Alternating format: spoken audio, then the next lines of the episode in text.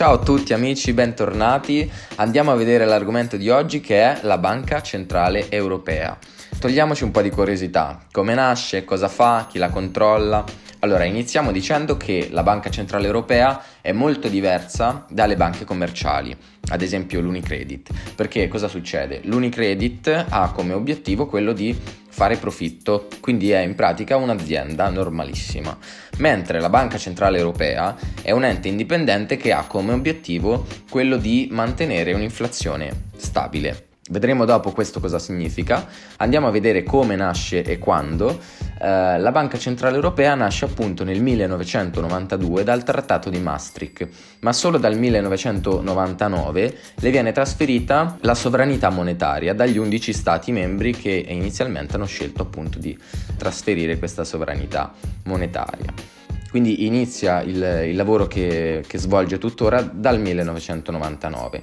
Qual è questo obiettivo della banca centrale? Come abbiamo detto prima, salvaguardare la valuta dell'euro tramite la stabilizzazione dei prezzi. Bene, entriamo nel, nel concetto che sarà un po' complicato da spiegare, ma eh, cercheremo di farlo in modo abbastanza semplice. Evitando che eh, i prezzi aumentino o diminuiscano eccessivamente, appunto la Banca Centrale Europea cerca di mantenere eh, l'obiettivo no, di un'inflazione costante che è intorno al 2%, no? il famoso 2% eh, da raggiungere, adesso i tassi sono un po' più, l'inflazione è un po' più bassa del, del 2% in questi anni, per farlo ovviamente cerca di manovrare i tassi di interesse in pratica, provo a spiegarvi, le banche commerciali chiedono in prestito i soldi, i famosi euro, alla Banca Centrale Europea, che quindi applica un tasso di interesse no? su questi soldi che presta. Ovviamente agendo su questo tasso di interesse il costo del denaro per le banche sarà quindi maggiore o minore a seconda del tasso e questo di conseguenza influisce anche sui consumatori che siamo noi. Quindi il tasso modifica il costo del denaro e questo tasso viene deciso dalla BCE arbitrariamente. Ad esempio, diminuendo il tasso, aumenta il valore del denaro posseduto sia dalle banche che dai consumatori. Andiamo a vedere chi decide cosa fa la BCE, no? perché eh, abbiamo detto che la BCE può modificare il tasso a suo volere, abbiamo detto che è un'istituzione indipendente, vediamo perché lo è e eh, chi la controlla. È un'istituzione indipendente perché non può essere contaminata da interessi politici, ma la banca deve periodicamente rendere conto delle proprie scelte e delle proprie politiche al Parlamento europeo che ovviamente rappresenta tutti i cittadini.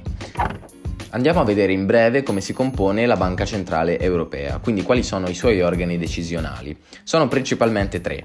Il Consiglio Generale, che ha una funzione di coordinamento, il Comitato Esecutivo, che si occupa della gestione degli affari correnti, e eh, insieme a tutti i governatori delle banche centrali nazionali, ad esempio la Banca d'Italia, la Banca di Spagna, formano il Consiglio Direttivo, che è il principale organo decisionale Ovviamente la BCE ha un presidente che eh, dal 2019 è Christine Lagarde e sapete chi era il suo predecessore? Ovviamente Mario Draghi. Christine Lagarde è, ehm, è, stata ministro dell'economia in Francia e dal 2011 è alla guida del Fondo Monetario Internazionale.